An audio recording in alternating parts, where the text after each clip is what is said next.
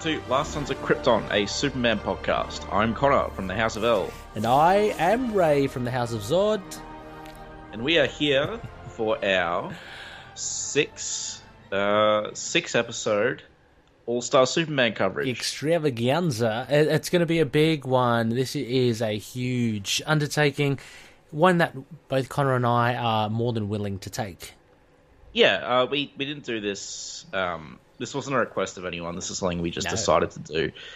Of course. Um, and uh, if I've had doubts when I read like the first issue, those doubts are evaporated, and I can't wait to Absolutely, absolutely. yeah keep doing this.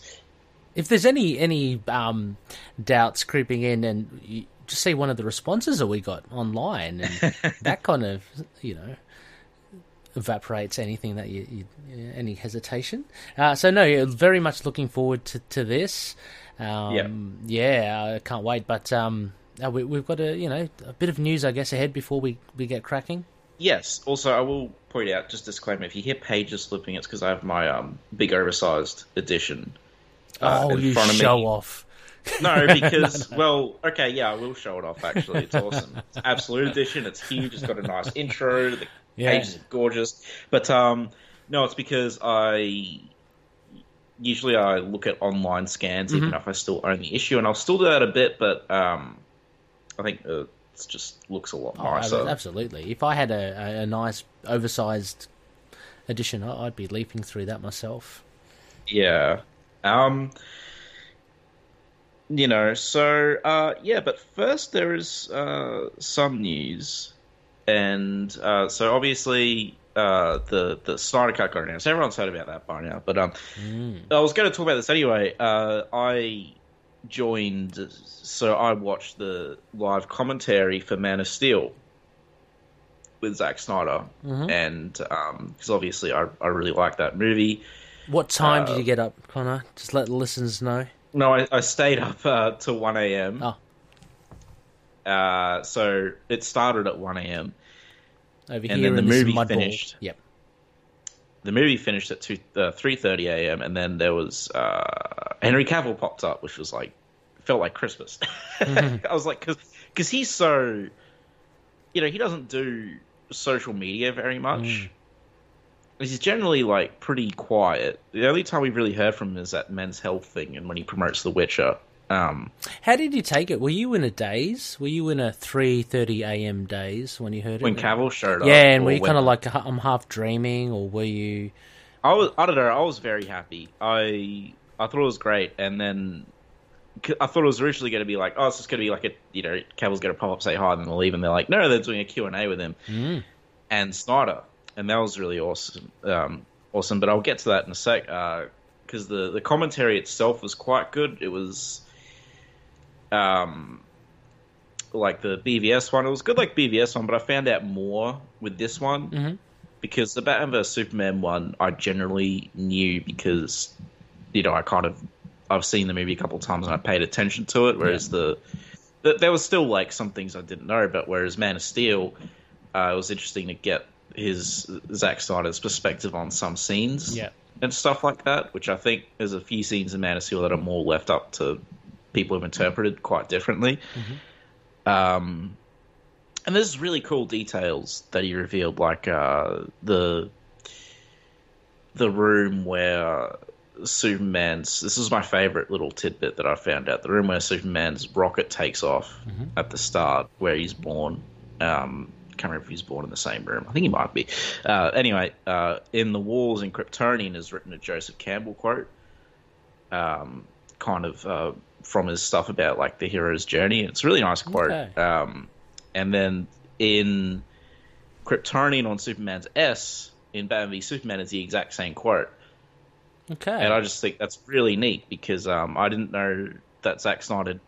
Because if uh, anyone who doesn't know, like the Joseph Campbell uh, Hero of a Thousand Faces is like this sort of work on the hero's journey that has been happening through like myths and stories for you know ever since uh, Gilgamesh back. I think he's like the f- yeah, we're talking about the the the, uh, the archetypal hero's journey, right? Yeah. Um, yeah. Yeah, and I think I think what like the oldest recorded think uh, work is like Gilgamesh, that's kind of follows that formula. Um, and I didn't know that he used that as such a big inspiration for um, Superman in his movies. So I thought that was interesting because I'm, I'm a big fan of that. Uh, you know, especially like I, you know, especially like characters like uh, Luke Skywalker and Mm-hmm. even Neo. I've heard like Yep. they're probably your best represented the modern versions of that particular John Wick. formula. John, I don't know about that. Oh, I've never seen the movie, so I, I don't know. Um, It's good. He just, just kills people and then. but uh, the the bigger question, I guess, Connor, that I should be asking you is, is that has there been a documented, I guess, fleshing out of the Kryptonian language? Then, like, if if this was written in Right, um, Kryptonian, is it is it like Klingon? Is it has it been kind of formulated by someone and So they, I think they invented, like, they made the alphabet and language for the movie, is what he said. oh, okay, just okay, Um, but I think I'm pretty sure there's been like Kryptonian alphabets before Mhm. as well, like before this movie. So, Yeah. You know, that is a that is a thing. I don't think it's quite Mm. like Klingon. People aren't running around speaking Kryptonian, Okay. and they were talking about doing that in the movie, having them speak Kryptonian on Krypton cool. Yeah, but they decided against it. Ah. Um, I can't I can't remember why they decided against it, but they did. yeah. Um, so, but yeah, no, it was all very interesting. And um, at the end, uh, Cavill showed up. That was great.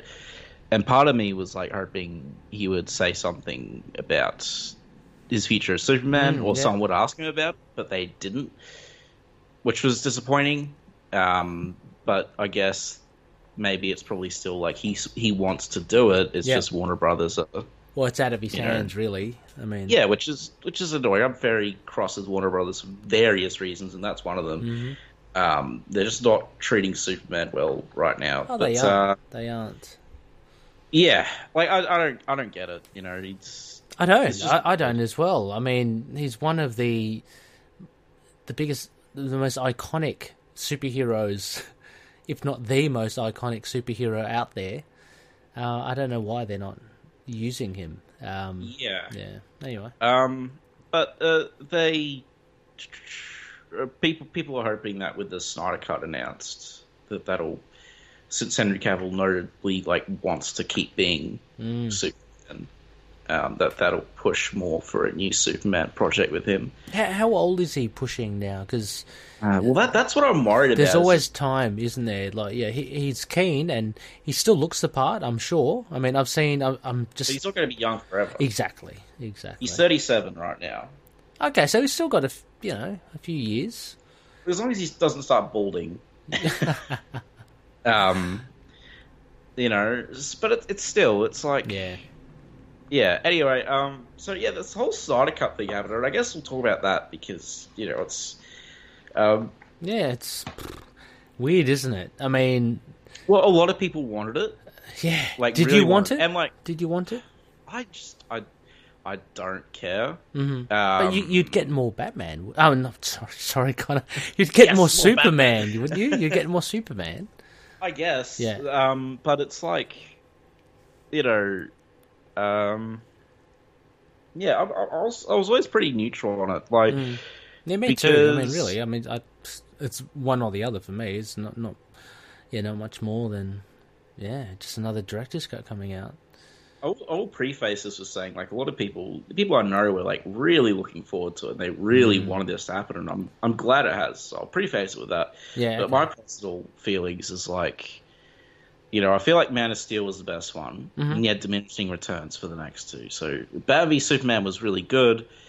Uh, hell, it was like borderline perfect for a while until you know. Well, you told me but- the Ultimate Edition is really good, right? Yeah, yeah, that's what I mean. Okay, Um, yeah, yeah. yeah, yeah, it sucks. Uh, but um, and then you know you got Justice League, which was like Mm. I I I enjoyed Justice League.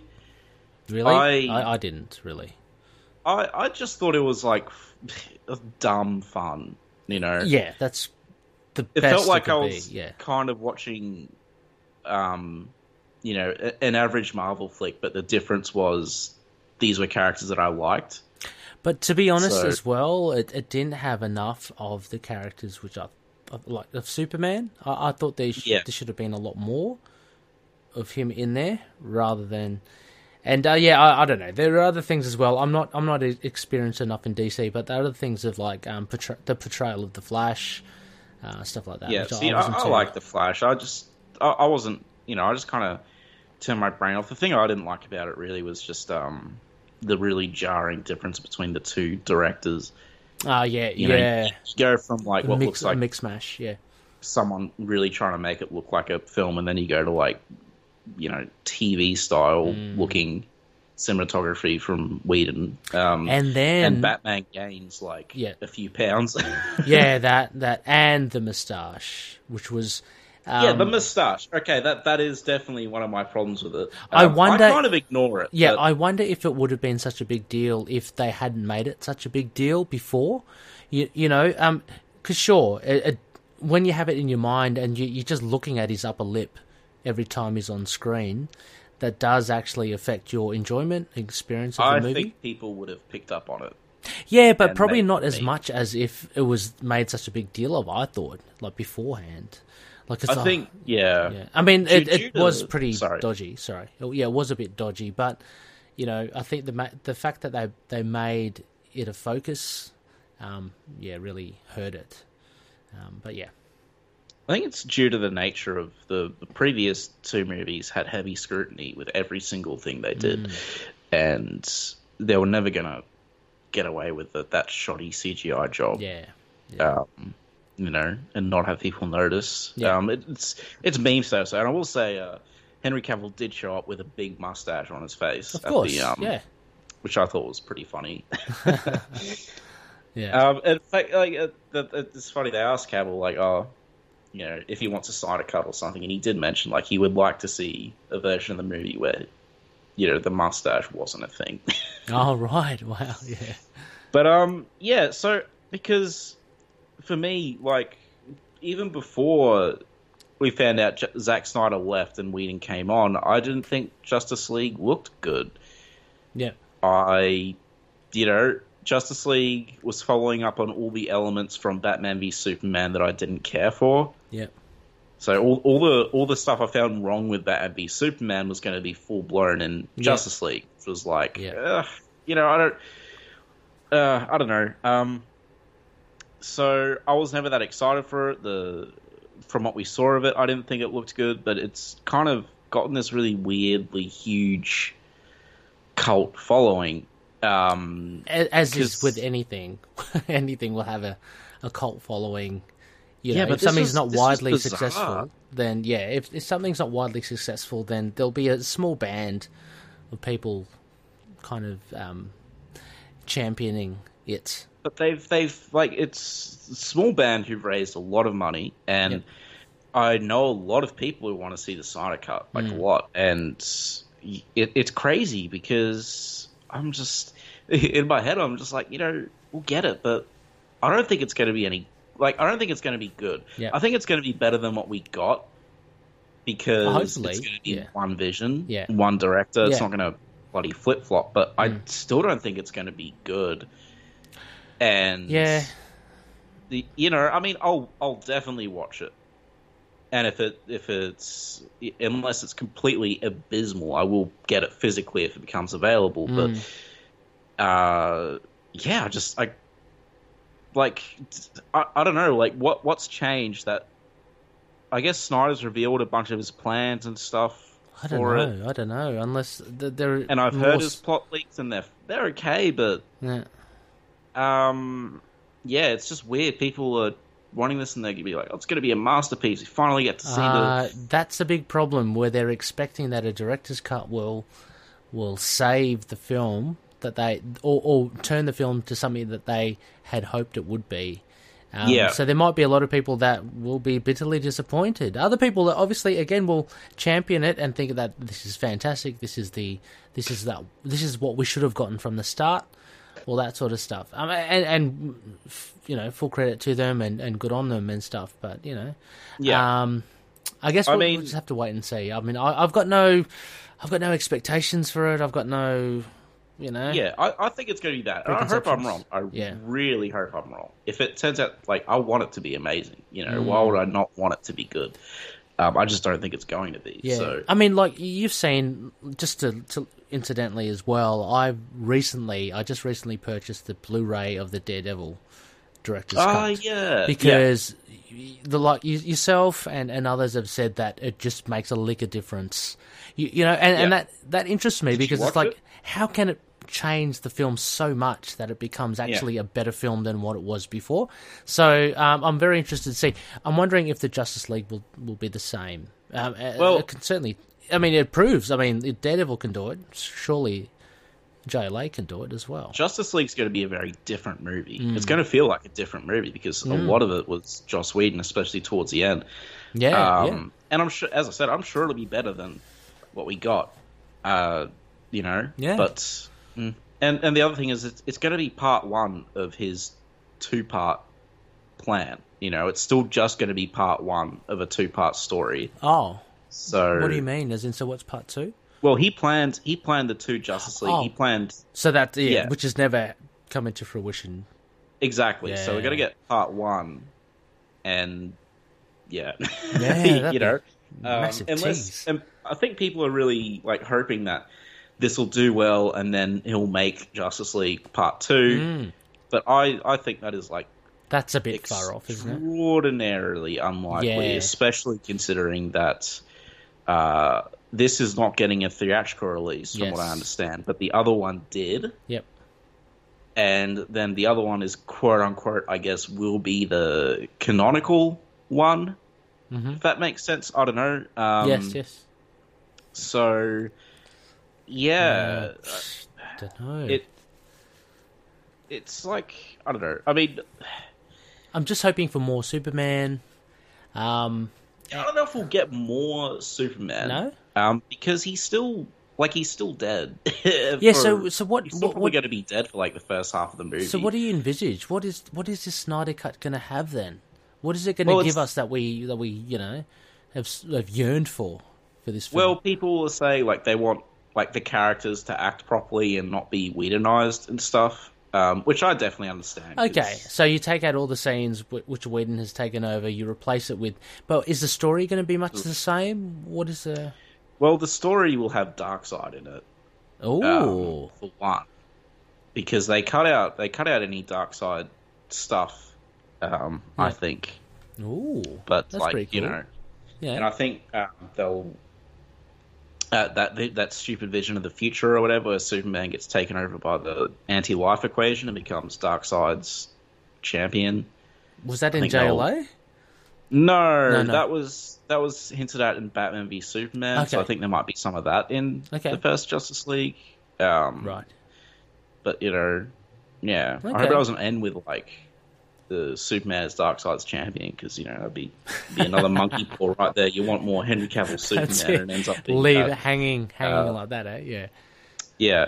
So yeah, I mean, I don't know. Everyone's super excited, but whatever. We'll- We'll see how it Oh, goes. yeah. I mean, I've, I've actually got to re rewatch JLA. I've forgotten most of it, really. Um, yeah, so that that's got to be yes a, a rewatch. Uh, So when is this Snyder cut coming out? Is it Uh, 2021 on HBO Max. okay? Apparently. okay. Oh, so I've got some time then. So, Yeah. yeah. Cool. No, I mean that's good. I I mean, it's, Yeah, a, no, that's a I big mean, boon for Superman news. fans. Yeah. And I think, yeah, I mean, I've, a lot of Superman fans I've seen, besides the ones probably already, like, really, really hated the previous two movies, are quite happy. And I, I do like how, you know, it's good to see a director get to release his own version Yeah.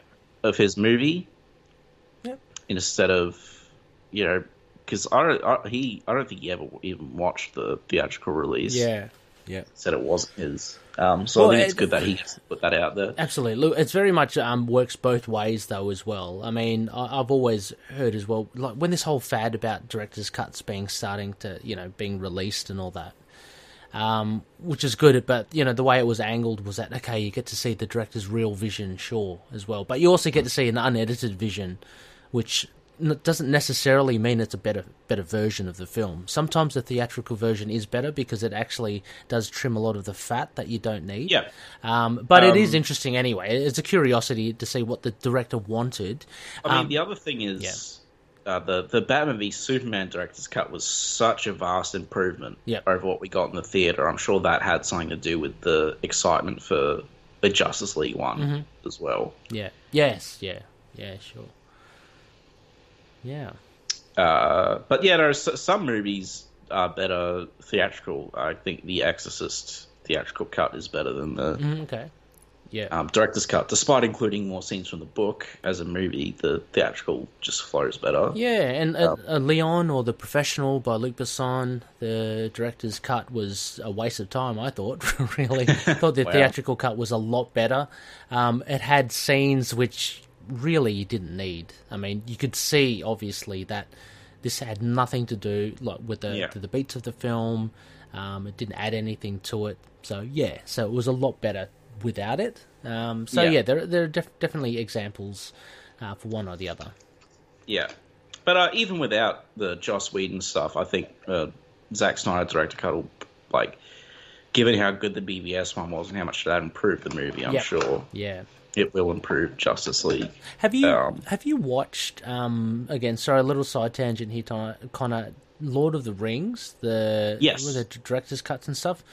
Have you gone through the effort of going through the theatrical and then the director's cut and then seeing the difference? And Uh, don't need to because in the menu for the Blu-ray it tells you which scenes are okay, extended and stuff. And I have seen both cuts of each movie before. director's cut There- better? Or... There's an argument for the theatrical cuts flowing better, Okay, which I can kind of see, but screw that. Extended cuts all the way, man. yeah, Like, okay. you you want more you know. more material? Yeah, absolutely. yeah, yeah.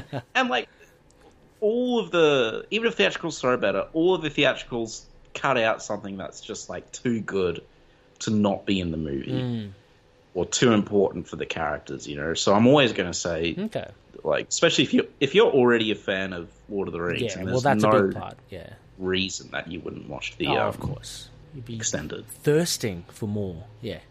Yeah. Yeah. But like even then, like I'm a I'm a huge fan of The Exorcist, Yep. but I would still choose to watch the theatrical cut Yeah, because you know. Yeah. Sure. So Yeah. yeah. Um, and also in other news, uh, the Superman Man of Tomorrow mini is still coming out digital online. Buy it one dollar each, and uh, I have still only read the first three issues. Mhm. Uh, second issue I thought was really great. First one I thought, as I said, was average. Third one was you know fun. Um, they're not. You know, they're, they're good books. Like for a dollar, you know, if you just want some Yeah, Superman, pick Absolutely. it up. Uh, so I'm looking forward to the fourth issue. And uh, yeah, I think I think that's it for like new stuff, really. Mhm. Um, but you know, obviously, some of the stuff in the Man of Steel commentary and stuff, I'll obviously talk about that again whenever we do Man of Steel. So, um, yeah. But do we want to get onto All Star Superman? Oh, absolutely. Let's do it. Shall we fly into the heart of the sun? Oh, yes. Of course. Let's triple our strength and everything else. Yes. Up, Up, up, up, and and away. away.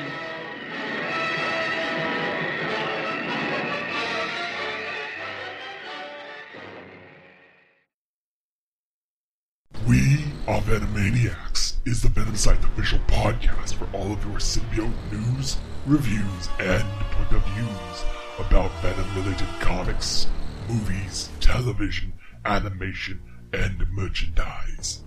We are available on Podbean, Spotify, Apple Music, iTunes, Google Play Music, and YouTube. Join us, won't you?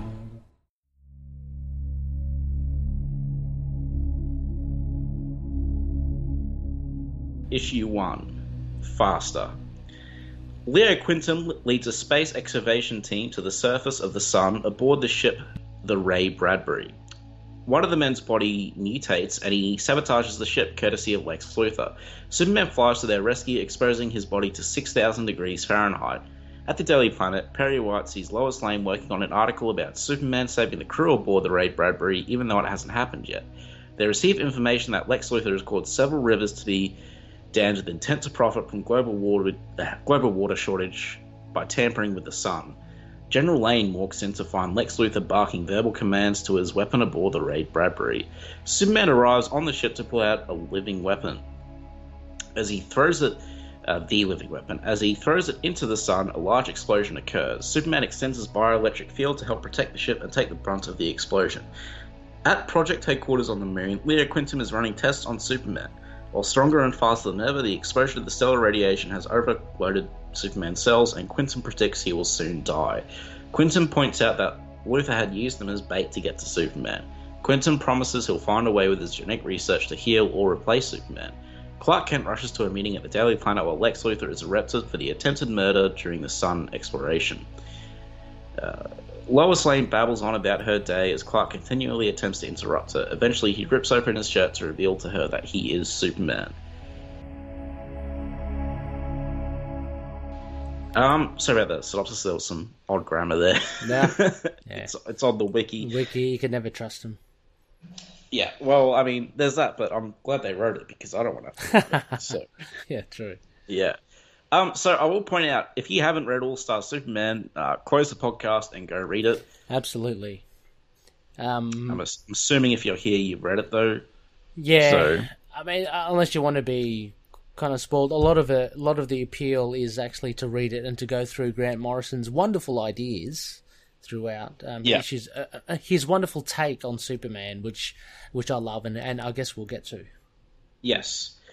Uh, yeah, but you know, so this book, All Star Superman. I mean, uh, very important book to me. Mhm. Uh, you know, ca- came at a very significant time in my life. So, um, yeah, like I've So when did it? When was it released, Connor? uh, 2005, 2000 okay. three? This this I read this after it came out. Two thousand five. Yep. Yep. Okay. Yeah, I read it after it came out. So yeah, and I've I've like complained about All Star Superman on the podcast before, but that's me complaining about like the rabid fans of All Star Superman or people who just try to emulate it. Uh, or think every single single Superman thing should be like it, and Right, you know right. that sucks. But this this story, as far as I'm concerned, is you know great. Uh, Like this, wow, that it, it was crazy coming across this because I grew up with like you know the Chris Reeve Splash cartoons, and I you know had these like Superman in the fifties and sixties collections that I read as a kid, and then at an adult, as an adult, I come across this book, you know, Yeah. and I'm not I'm not at a good point in my life either, mm-hmm. and this book comes along, and you know, I read it. Here's Superman. Here's this character that you know was in the innocence and the good times of my childhood, and now hey, he's dying, mm. and you know a lot of it had like a kind of melancholy tone. And seeing all these things from my childhood and seeing Superman and stuff, it was just had a very big impact on me Yeah. And you know, so like I've I really love this book. I've always loved this book, and this is the first time I've ever actually reread it Okay. as well. So you know, Yeah, yeah. I mean, that that is that that's great, and it's quite remarkable considering like you you did, did follow Superman from um, an early age and and going through um, a lot of his adventures. Um, and then it hitting at a particular point of your life when you read this, which is um, Yeah. wh- which will always have a great significance to, to someone who you know who does it. Um, for me, it was very different for me, but um, uh, it's very very much still. I guess um, still very impressed with this issue. Um, uh, there, there was no kind of connection to to any. I guess formative part of my life for this. It was just a good read in the sense that um, Morrison really does for me breathe a lot of fresh um, ideas into into the character, um, whereas um, what seems to be it, it kind of goes into the usual tropes of the character.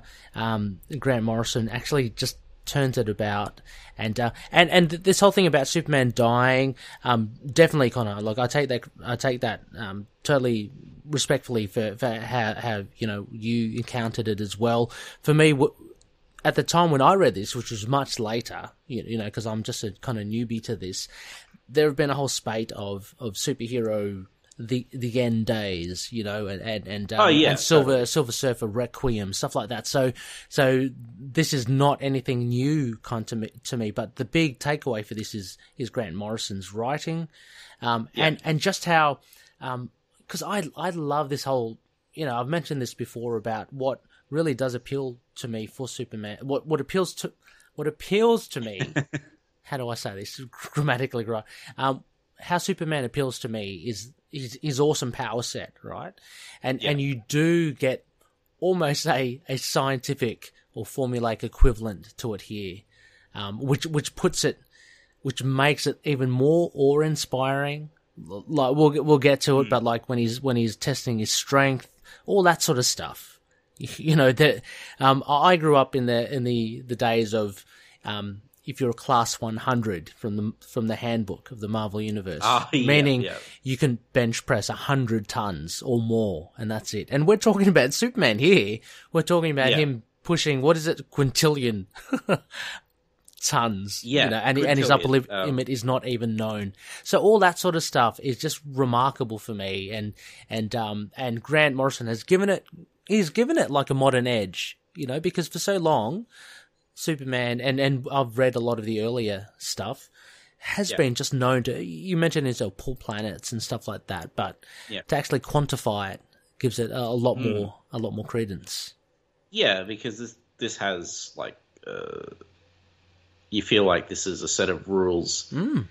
There's like a set of rules in this universe as opposed to oh Superman might pull planets this issue just because Yes. of the story and the next might not. But in this, it's like Well- we have an established. It's established, isn't it? Because he, Yeah. he's actually been augmented by these the, the, the sun's radiation, um, Yeah. which is fantastic. Um, but yeah, yeah. Anyway, um, that was my spiel. I'm sorry about that. I was just No, no, it's that's very fine. exciting. Um, yeah, I mean, and we're, so we're both coming from it. Very different, very different angles, yeah. Although I guess my angle here is a reread. Uh, my initial Ray's initial angle would have been uh, probably my recommendation or someone else's, Mm. uh, and you know my my initial thing was just kind of stumbling across it. One of Yes, those weird yes. fate things, like. Yep. Uh, this is like the perfect book Yes. for what was one of the blackest times in my life, and it sort of you, you hear those stories, and this, that's kind of like one of them. And Yeah. uh, this isn't the only book that's kind of had that impact. There was some uh, Daredevil Mm-hmm. as well, but the Daredevil was more about, hey, you're kind of acting like this guy. Maybe you should pull your head in, um, as opposed Mm, right. to Yes. you know uplifting. Yeah, yeah, yeah.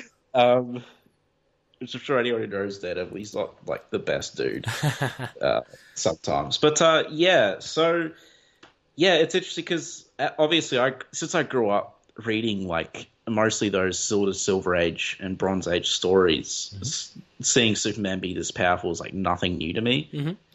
I wasn't like particularly like I was aware, uh, you know. Uh, for me, it was more about the personal connection I felt with the character yeah. and just how much I could sort of, I don't know, like how much you kind of, um, I don't want to say how much I saw myself in him. I mean, that's true though, how much I saw myself in him. I'm not trying to say I'm, you know, awesome like Superman. I'm just saying, uh, just what he goes through and stuff like that. Uh, Well, uh, let's not get too ahead of ourselves as well, Connor, because uh, if we're we're talking about the actual first issue as well. oh, don't, oh, don't worry. I'm, I'm actually, I'm still talking about the first issue. Don't Oh, worry. okay. Because yeah, okay, okay. Because like Superman for me in this first issue doesn't do too much out of the. To me, this is more of a Lex Lex Luthor centric issue. Um, no, it doesn't. But it's the introduction to the whole concept. yeah. Okay. Yeah. and the diagnosis and stuff. Yes. Um, yeah. So, yeah, this was. I will say. I will point out. Um, so because I read through a Grant Morrison interview about this, which is really good. I'll put it in the show notes. Uh, it's a link to the last page of the interview, and it has a link to all ten interviews. They did ten interviews over time right. And each interview is like about a page long. Mhm. And uh, so this this was this book. These twelve issues were very tightly planned. Mhm. So they didn't really make anything up as they went. It was all planned out beforehand. Mhm. Uh, except for issue, they deliberately left issue ten blank because he wanted issue ten to have every single concept that was in this story put into one issue and be his kind of like Okay.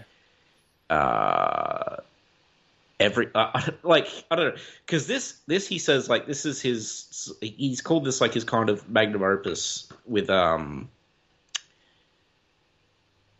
you know he wanted to make like the ultimate story for the ultimate superhero and it's, it's, it's all this stuff's in the interview. It's really really interesting. Yeah. and then issue 10 was supposed to put all I don't want to say compress but it was supposed to put all that in one issue. And he wanted that one issue to be like his sort of ultimate like achievement. Right. um, like he wanted that issue to be the one Mhm. that uh, you would just take out and you could uh, I'm, I'm just just read the interview. He says it better than me because I'm kind of forgetting how he said it. But it, it'll make sense when we get to issue 10 because that sort of does have all the concepts in the book in one issue. Um, but for now we're on issue one um, I just want to say, yeah, this is this is all planned out, which I think is in a lot of comics is kind of rare. Uh, a lot to, of the time they plan out end the up- twelve issues. Well, a lot of the time they end up changing stuff as they go, Oh, okay. but right. there was very little that was changed Mhm, mhm. throughout this whole book. So we're just wanted to kind of preface with that. Yeah, I mean, again, I mean, if we're looking at it holistically, I think the the good thing about the interesting for me um, is thing is that it is planned out the twelve issues, but all of the twelve issues are, are so different. y- Yeah. You know, yet there is a tying thread between them, and and I think that is a, a, a testament to to the writing. Um, Yeah, rather than yeah, I mean, rather than Yeah, they're all they're all linked thematically. Yeah. And character wise as opposed to through events. Mm. yeah, Um, you know, so like you have the when we get to the Bizarro issues, that's like that's right. I remember them. Yeah, that's the kind of depression phase. And Grant said he like when he wrote those, he was thinking a lot about like his dad's death and stuff. yeah, Um, because he, uh, I think, what what did he say? His dad, like he watched his, um, trying to find it. He said something interesting. Uh, where is it? Where is it? Where is it? Anyway, like he, he sort of he sort of saw his dad lose his mind, and uh, yeah, uh, his dad, yeah, whined why it's like incoherence and death and stuff.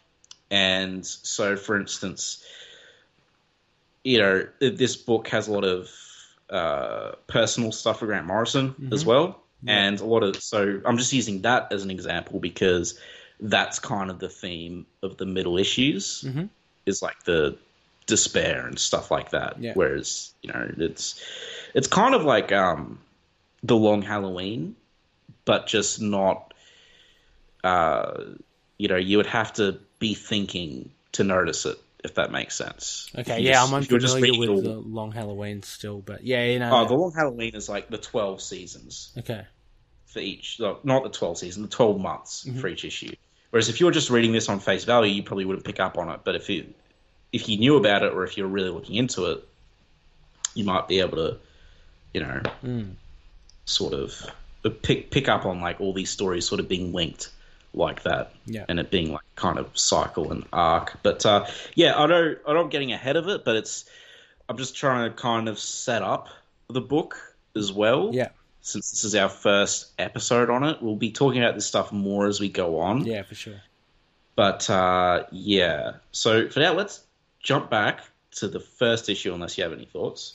Yeah, no, no, just um, I guess just the first issue, yeah, basically, and, and the setup and and what it really does lay out on the table for Yeah. for this whole series. Um, and for me, it's it's really, I, I guess, it establishes um, Lex Luthor's um, plan, um, Yes. and and how actually how um, thorough and, and well thought it is because uh, when I was reading this at first, it seemed like natural events, right? Um, but what, for what I understand, then Connor, then so is Lex.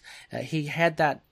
I don't know what it is that that kind of beast of a a, a time bomb I'm not really sure what that is. yeah, either, on the expedition. But Lex was planning for Superman, right, to to save Quintum and, and the expedition. That's the whole idea, Yeah, right? and therefore and therefore get exposed. Yeah, and Yeah. therefore, so Lex knew that this chain of events would um, result in Superman dying, basically, or you know, um, Yeah, being and he knew Yep. nine minutes in advance because Yes. which which is a touch I really love. Like the I monster he's controlling yes, is saying all the stuff, like even stuff like you know you have no right to, you know, you fascist Superman, blah blah. blah. He said all that stuff nine minutes in advance because he knows exactly what's going to happen.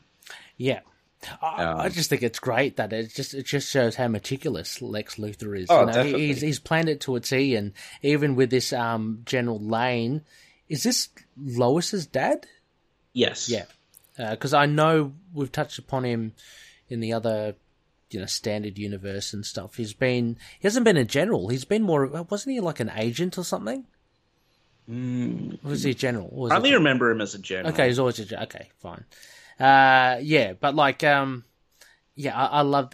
For me, the, the the big moment for me was this um, interaction between him and the general, and then figuring out um, with it uh, interspersed with scenes in the expeditionary force um, about how Lex is actually is the puppet master to this thing. Yes. yeah, it's cool. It's really good. Yeah. So so Lex is the one who has finally killed Superman, Mm. um, and he knows it.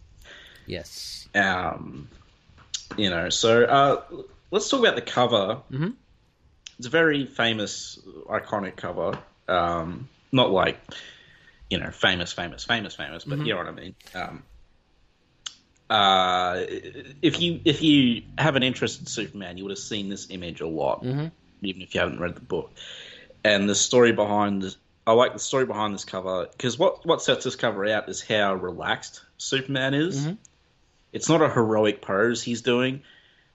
No. It's just he's just hanging out Yeah. on these clouds. Yeah. And you know the whole the whole idea being is like if you're invulnerable, you know. Yeah. Um, and he said he met someone like at 3 a.m. or something dressed as Superman who was just very relaxed. Who's this? Frank Quitely. Uh, I think Grant Morrison. No, it was Okay. just Grant Morrison. I think. Uh-huh. Yeah, and you met someone uh, dressed as Superman who was just super relaxed, which is what inspired this cover. Ah. Um, and Fr- Frank Quality was like, I think, is one of his best friends and stuff to collaborate with, so he chose him for this. Yeah. And I'm assuming like they would have worked very closely together on the whole thing. Yeah. Um, but uh, yeah, and like so this uh, best origin story because it's just like it, he really. I think it's impressive how much he just is able to distill Superman's origin into four panels and a Oh, page with basically, just yeah, right. like uh, not many words at all. and that's great. I mean, like, I didn't want to have to go through all that, like, you know, again. And, and, you're right. It's just distilled really succinctly. Um, and then you really get into the thrux of the the main story. yeah, But um, and there's like I on my copy anyway. There's not even a word saying Superman. It just shows a pic, the big double spread of him flying near the sun. oh, yep, I haven't got that as well. Yep. Yeah, so I'm, I might be getting mixed up with the movie version where it says Superman, but uh, yeah. So you know, and the art's pretty good. Well, I mean, pretty good. It, it's great. Uh, Yeah, the art's good. I mean, like, Frank Quitely. I don't think the art's as good as the writing, but Yeah. Yeah. Um, no, I I definitely appreciate Frank Quitely's um, artwork. It, it's not really um, something that I would usually gravitate towards, but I do I do enjoy looking at it. It reminds me a lot of I don't know if you ever watched that Aeon Flux animated show based on uh, yes, yeah. It, I watched I watched the old cartoon in the nineties. I think It's very that's weird. yeah, that's it. I don't know for some reason the facial features and some of the line work on the um, I don't know. I'm just like the, the limbs and, and, and like the fingers and stuff remind me of, of the Aeon Flux um, Right, interesting. Um, but yeah, no, th- this art is more than you know. This is this art. Frank Watley is is is a great artist. Um, It's very fitting for the story. yeah, yeah. I mean, and there is a fine level of detail. I'm looking at the Lex Luthor again scene with with um, General Lane, and he's in his lair. Um, I just love it, like the the, the detail of, of all his plans on the wall and just Yeah. the, the mess around his room. It's good. So he doesn't leave. He he just doesn't leave the background just for the sake of it. Um, yeah, there's a lot of Yeah. attention here. Yeah, definitely. And yeah, uh, so I lost my train of thought there because I was flicking through and I got Yeah. distracted by something else. I was just, um, it's interesting because there's people. I was reading the interview with Grant Morrison. People say like this is all like a kind of, it's a very Silver Age Mhm. thing, and it is Yeah. but uh, Morrison specifically said he didn't make it so it was going to be specifically Silver Age. He took he read like a bunch of years in Superman and just put everything he liked the best, Yeah. How, how was it? what spoke to him about the character. Yeah, how how was it Silver Age? Because I don't really see it as, as Silver Age at all. Um, Oh, really? Well, just the very um, outlandish uh, stuff, like the very outlandish, um, especially sci-fi stuff. okay, yeah, You know, with different but colored kryptonite later on, and his power levels. but I see that uh, very Grant Morrison-y in the sense that he he plays on that and and he actually. He, ta- he takes it further, like yeah, with the, with the green kryptonite stuff. So all these little little details, Grant Morrison has thought about them, and he's okay. He's gone okay. So well, say for instance, um, Superman, he's augmented his power. Okay, so green kryptonite doesn't affect him anymore. Um, Yeah. Okay, that's one thing. And this other thing, okay, he's he's tripled. He's two hundred quintillion tons, and and it's still kind of pushing. Um, so and and also he expands his bioelectric field as well, which. Yeah. I never knew Superman could do, but there's these things which I think that Morrison pushes the boundary as to what Superman can do, and he actually just states it out in, in here, and and I, I think it's and, and he, he has the the room to, to play with it because um, the premise that he's put Superman in is that he's now his powers are augmented, He- his intelligence is augmented as well, so he's yeah, which I do like. yeah, like uh, you know, it just takes me a little time to read all the DNA code. It's only like six trillion, you know, things.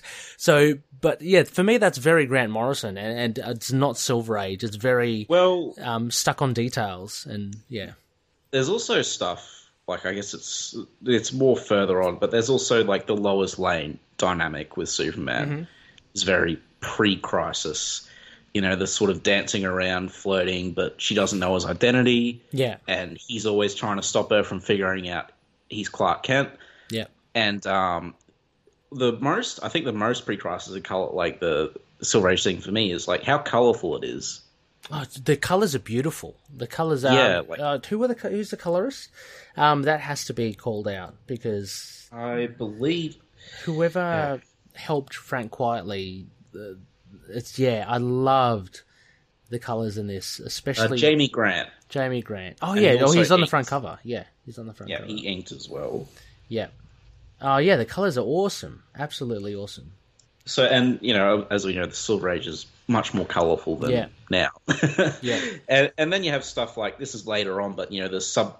Actually, that's not even Silver Age specifically, but like even the some of the, you know, Lois Lane becoming Superman for a day, stuff like that's very pre Yeah, that but, that that I can that with her costume at the end, I found yeah, kind of very Silver Age. That was that and was the only designs. Yeah, the- for- the design- costumes. yeah, the design for her costume was yeah. But you do, but then you have, you know, Steve Lombard is Bronze Age, and you have Cat Grant, who was introduced in the Byrne mm-hmm. reboot.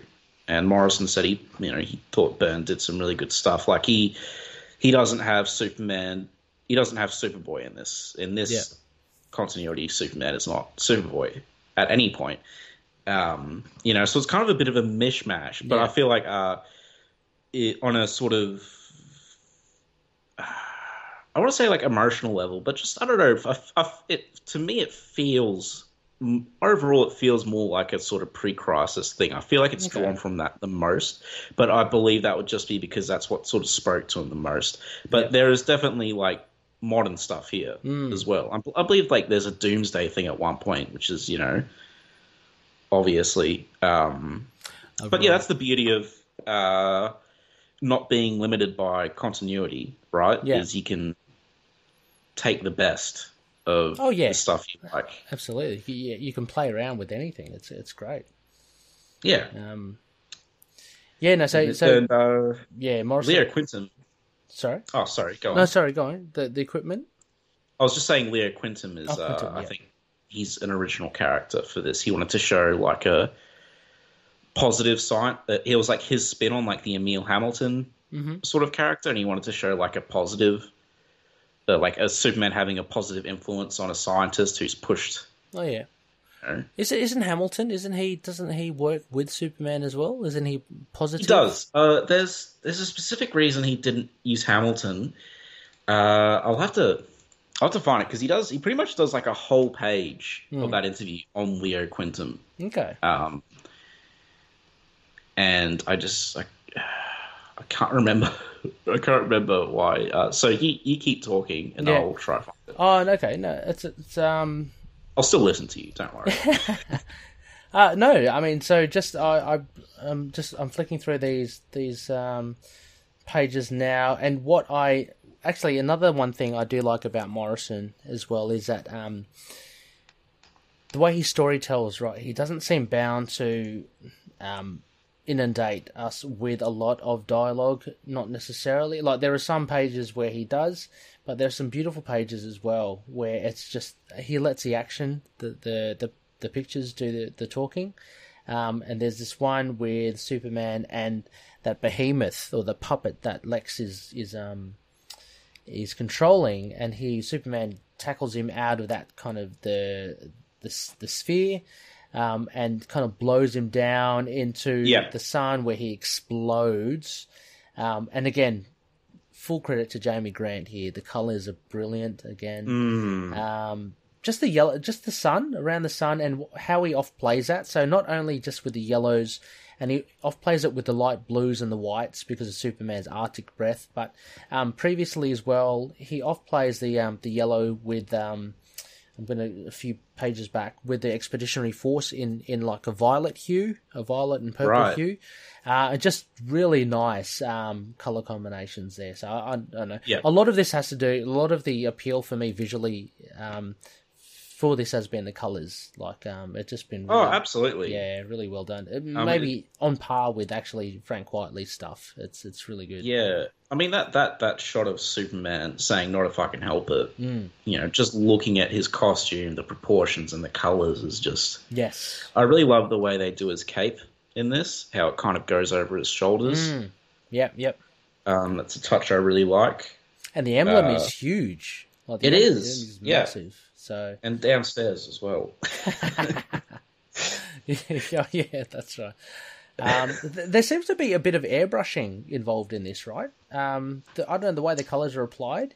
Uh, either that or I guess digital. no, I would. I would, I would agree. Yeah, Th- there's some sort of there's Um, a sheen to the um, you know, to the coloring.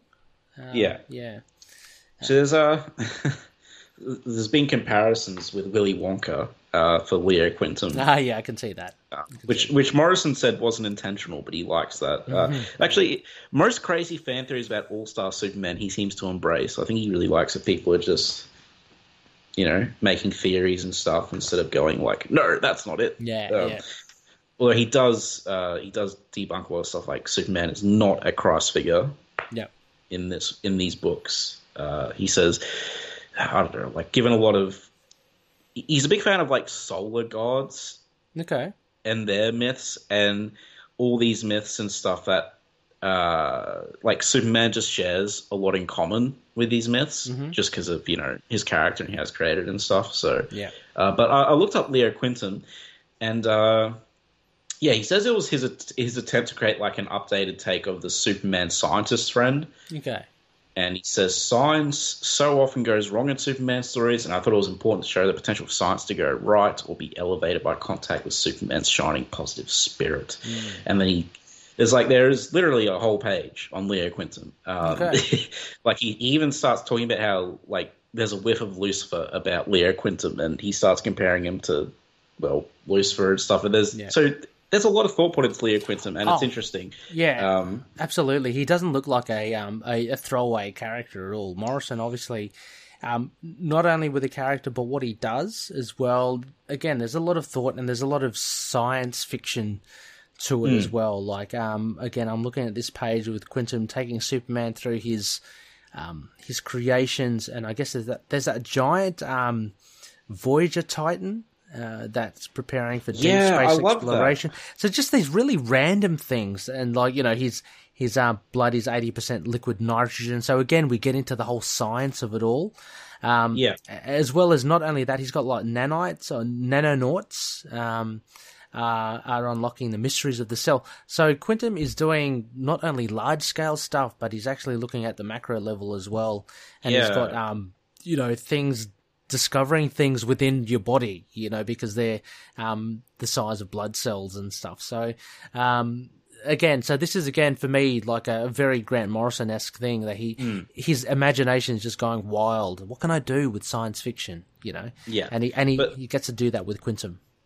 And I think one of the reasons this book is, I think, probably the most accessible Grant Morrison work is Mor- a lot of Morrisonisms are shared with all the Superman he's pulling from. Mm-hmm. So, do you know what I mean? Like, Um, so for instance, so like the the, the all these crazy, uh, all this crazy stuff like the miniature yep, um, Oh, yes. and stuff like that. Yeah. That's all stuff. Like this is all stuff that doesn't feel out of the ordinary No. for a Superman yes, book. yeah, yeah, yeah. um, like especially like in the the old like Edmond Hamilton and stuff like that. Mm-hmm. Uh, so I think that's one of the reasons, you know. And uh, what does he say about yeah? Uh, Leo Quintum conjures images of solar force, lions, light bringers, and he has elements of a classic trickster figure about him because he does wear that like He does. yeah. Um, the Willy Wonka esque, the, the the coat, the the rainbow colored thing.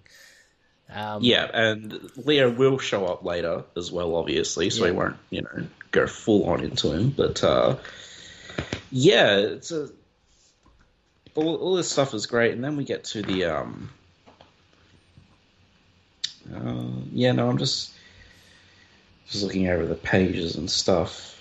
Uh, you know, the, Yeah, there's I a mean- nice touch of Lois writing the story before, Yeah. because she knows that he'll um but but I mean the main thing, sorry, Connor, about with the Quintum and Superman interaction is that he's given the news to Superman as well. Like, Yes, that- sorry, we kind of brushed over that, didn't Yeah, we?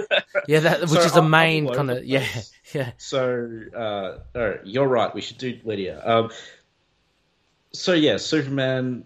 He gets the news. You have super cancer, Mm. uh, which is um, yeah, no, it sucks, but it's a I like you know Luthor used us to kill you. I think I like that line, yeah, um, and that that that page or panel, whatever, is good.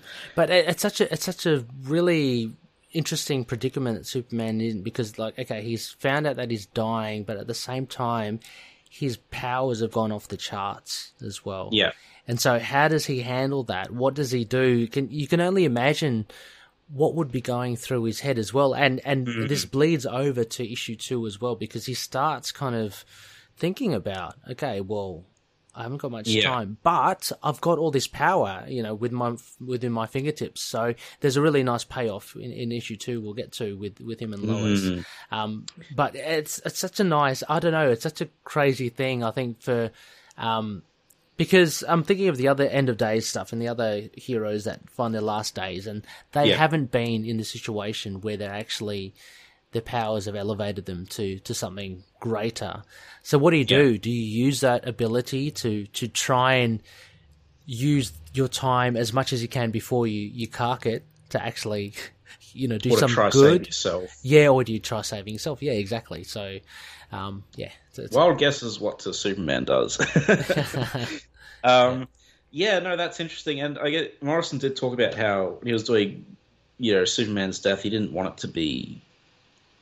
He wanted it to be like a quiet sort of thing, yeah, not like a sort of explosive affair. yeah, Uh, just this kind of because it is. It's he doesn't really tell anyone. no, Uh, and it's like it's it doesn't happen with a bang. It's just like you know he's he's dying from just this illness, really. Um, which is, um, as you said, like this. I believe it's kind of similar in Silver Surfer Requiem. I haven't read that, but I've heard it's. Uh, Yeah, um, well, he's just dying. I, I I don't think he gains any greater power or anything from memory. surfing. Yeah. yes. Um, but uh, yeah, so I, I do like that the kind of melancholy sort of Mm. feeling sometimes. Uh, yeah, and I, I like that panel of Superman staring out into space. Yep. Outside, he's obviously thinking the big thoughts, but it doesn't tell us what he's thinking. Yeah. Um, you know. So, but oh yeah, I I like uh the. Sure, this lady's a character, but um, you know she, you know when she's like reading his DNA, and she says it's like Bach. Oh yeah, yeah, yeah. I thought that was funny because she can like hear the that's DNA right. or something. That's Um, quite nice, actually. Yeah, like it just shows how complicated his DNA is. Like, Yeah, it's a- it's a even like how beautiful it is as well. Yeah, yeah, absolutely. Uh, and, and the Bizarro worker drones, so we get a little little bit of a taste of. So just this nice kind of v- a variety of stuff that Quintum has got going for him. Um, yeah. and we see Bizarro obviously later on. So And Zibarro. which is great. Zibarro, Yeah, there's someone called Zibarro. Uh, uh, but you know, I love. Uh, do you want to move on to like the Daily Planet stuff? yeah, yeah, sure. Okay. Um, oh yeah, Superman does tell him not to uh, tell anyone that he's dying. He has things to do first. But uh, Yeah. yeah. so he's going. Uh, you know, Perry's waiting for Kent. He's getting angry. Great sees his ghost, etc. And it's an awesome, you know, sequence of There is a nice sequence. Yeah. uh, all the Clark Kent. I mean, all of it just go over. Like the Clark Kent stuff, I really love in this. Mm. Uh, very. It's obviously classic Clark Kent. You Yeah. know, bumbling, uh, inept. So he hasn't always been bumbling. Like this is how I always see Clark Kent. Oh well, like in the John Byrne reboot, he stopped being bubbling, and the George Reeves TV show, Oh yes, yeah. he wasn't really bumbling, but like from the get go, Superman was like bumbling. That's Mm. how he covered up Yeah, yeah. his identity by being like a complete coward, etc. Yeah. Um, but you know, then he got cranky that everyone hated him because he was so inept. But yeah. um, yeah, so obviously we have the kid and the dog about to be hit by the truck, and we. I just noticed Superman in this panel. Actually, I didn't see him there before. Which panel are we looking at? Oh yeah, So- oh yeah, you're right. Actually, under Bottom right corner. yeah, Yeah, yeah, yeah, Just swooping in quickly. right. I mean, but that was implied. I mean, for me, Yeah, I didn't thought see- that was obvious from the get go. Yeah, but yeah. It, it is nice to see him there. Yeah, Um, yeah. And then we have the great uh, motion page of Yeah, Clark, I love that one. tripping over and Yeah, yeah. Just because you you do get that sense of the movement. Um, so very very nice use there of of I guess the visuals by Quitely.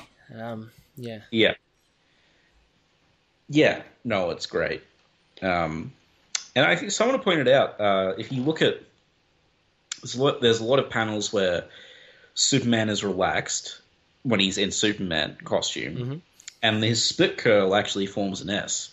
Oh yeah, I'm I'm looking at that now. Yeah, that that Yeah.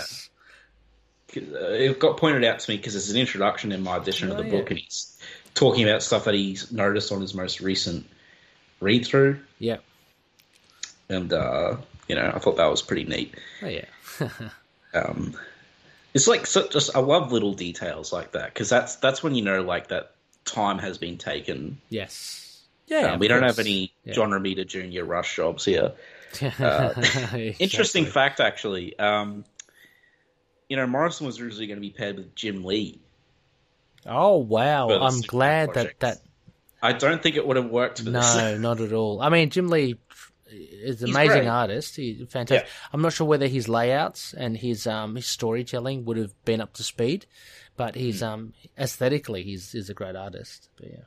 He ended up doing um, Superman for Tomorrow with uh, Azzarello instead, okay. which I not a fan of that book. Um, Writing or art or writing. The artwork's great. Yeah.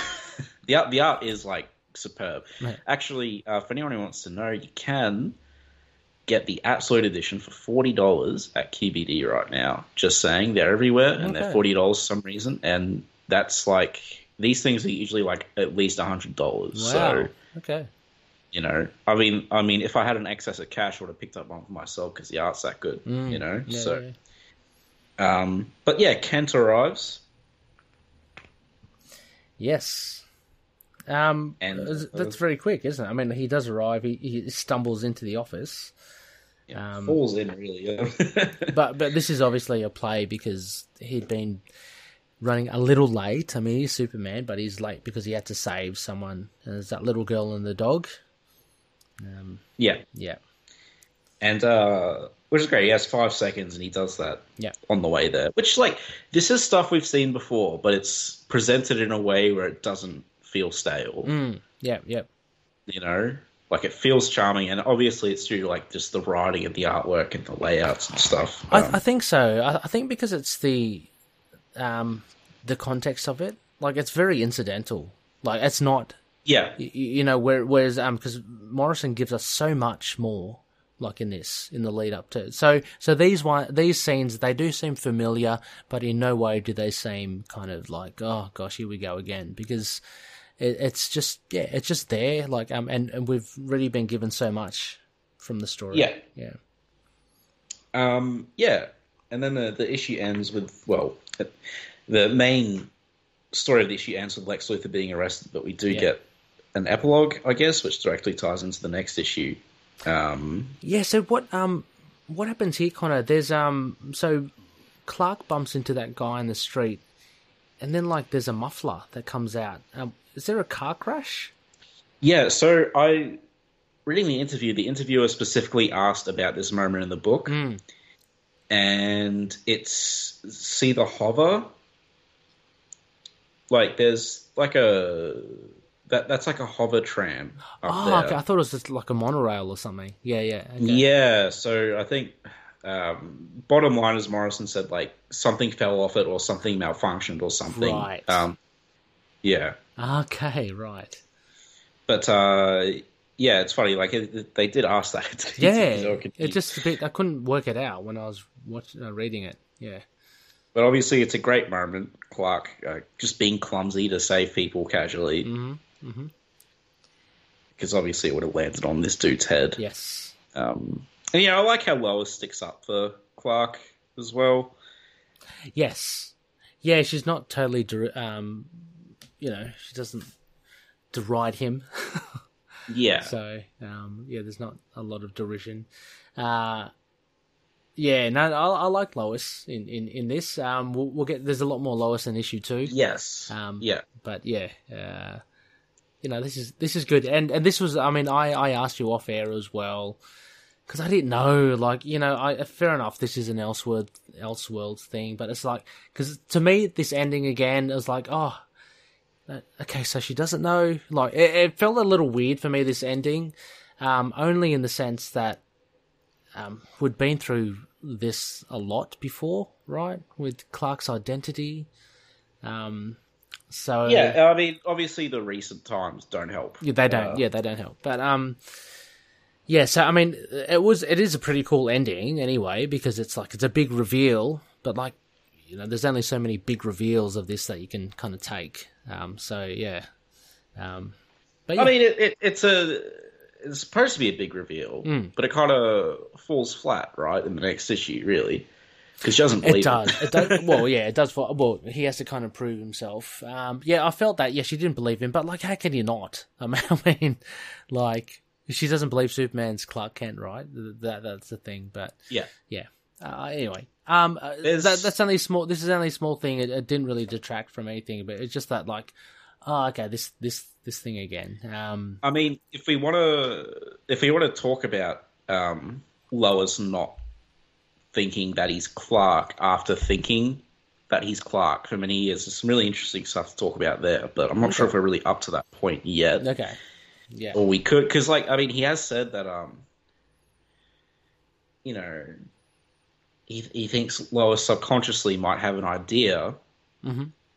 this is boris uh, uh, he says lois has guessed but refuses to acknowledge it because it exposes her darkest flaw she could never love clark kent the way she loves superman yeah. um, okay. which i think is interesting Well- and then there's another she raises a, a good point in the second issue, which we'll get to about like um, because Clark's saying, I, Superman's being, I really want to be honest with you. Well, she go, well, if you are, then you've actually been lying to me for all these years, you, you know? Yeah. Um, so the, the whole irony and Yeah. crux of this situation where she doesn't believe him, I think he's he also said this, which I thought was really interesting. Like that's that's kind of the that's kind of her sort of revenge on Superman because he's lied to her for so long and tried to cover it up that when he finally wants her to know, yeah, she doesn't believe him. yeah, You know, right, okay. and I think that's a really cool way to sort of end that dynamic. very 'cause, you know, spiteful. yeah. yeah. Yeah. Um, so not exactly fairy tale, but we'll get there. Um, so yeah, that was issue one. yeah, Uh, obviously, the shirt rip's always nice. yeah. Uh, you know, And the nice little, um, I like it, the little non-panel at the end of the dropped, Yeah. dropped fruit and the groceries and stuff. Really cool. yes. Uh, so issue one was like uh, it was all set up, Yes. but you know, uh, had a lot of nice character moments and stuff in there as well. But yeah, just established like you know where we're at, who these people are, stuff like that. So we do have. Uh, well, I guess these aren't called issues; they're called episodes. Mm-hmm. Um, do you have the synopsis up on your end? Uh, I did. Let me see. I had it on. Yep. Um, I can certainly take us through the second episode. Sweet, it's a great title. Superman's Forbidden Room. Hmm. Just like mine. And so, anyway, this is the synopsis.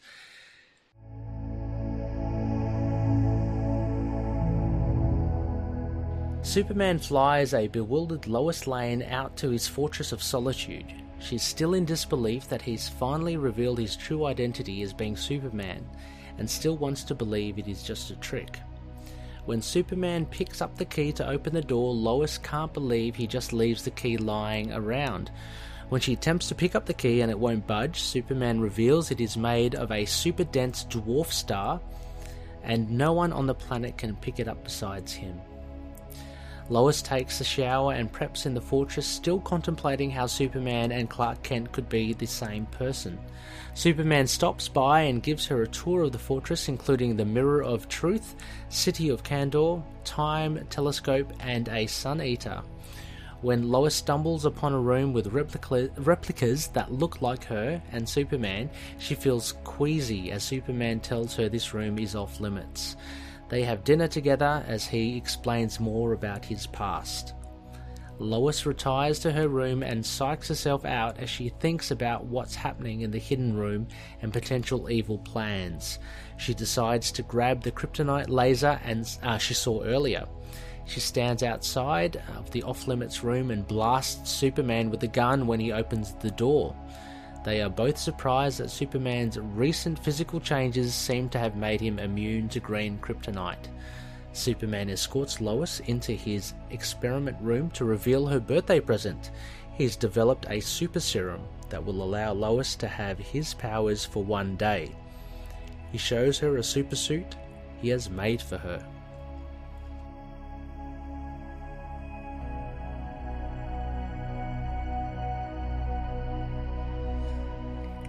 So, yep. All right. Um, So two, we got uh, Yeah. you know, things are moving along with the different aspects of Superman's life, I suppose. Mm. So we have a Lois Lane um, right now, and the I, I like the cover.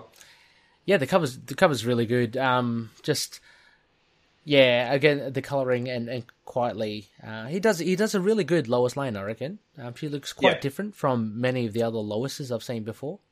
But she still looks like Lois at least, despite looking you know different. I think, which is good. Yeah, I love how uh, Superman casts a sinister shadow in the cover. Ah, I didn't notice that in the foreground and the, the sorry the background. Um, Yeah. his foreground. Yeah, yeah, uh, yeah.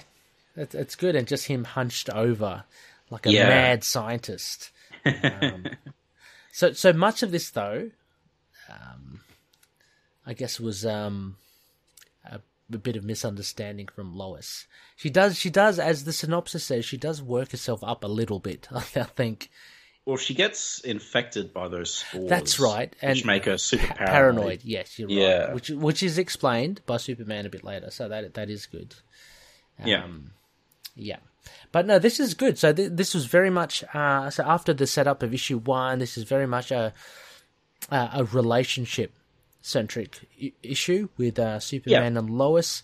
How they both are kind of dealing with the fact that Superman has revealed his his secret identity now to Lois, um, and she's privy now to the Fortress of Solitude, which I think is a character in itself for this issue. Yes. Uh, it's so much fun actually to go through it.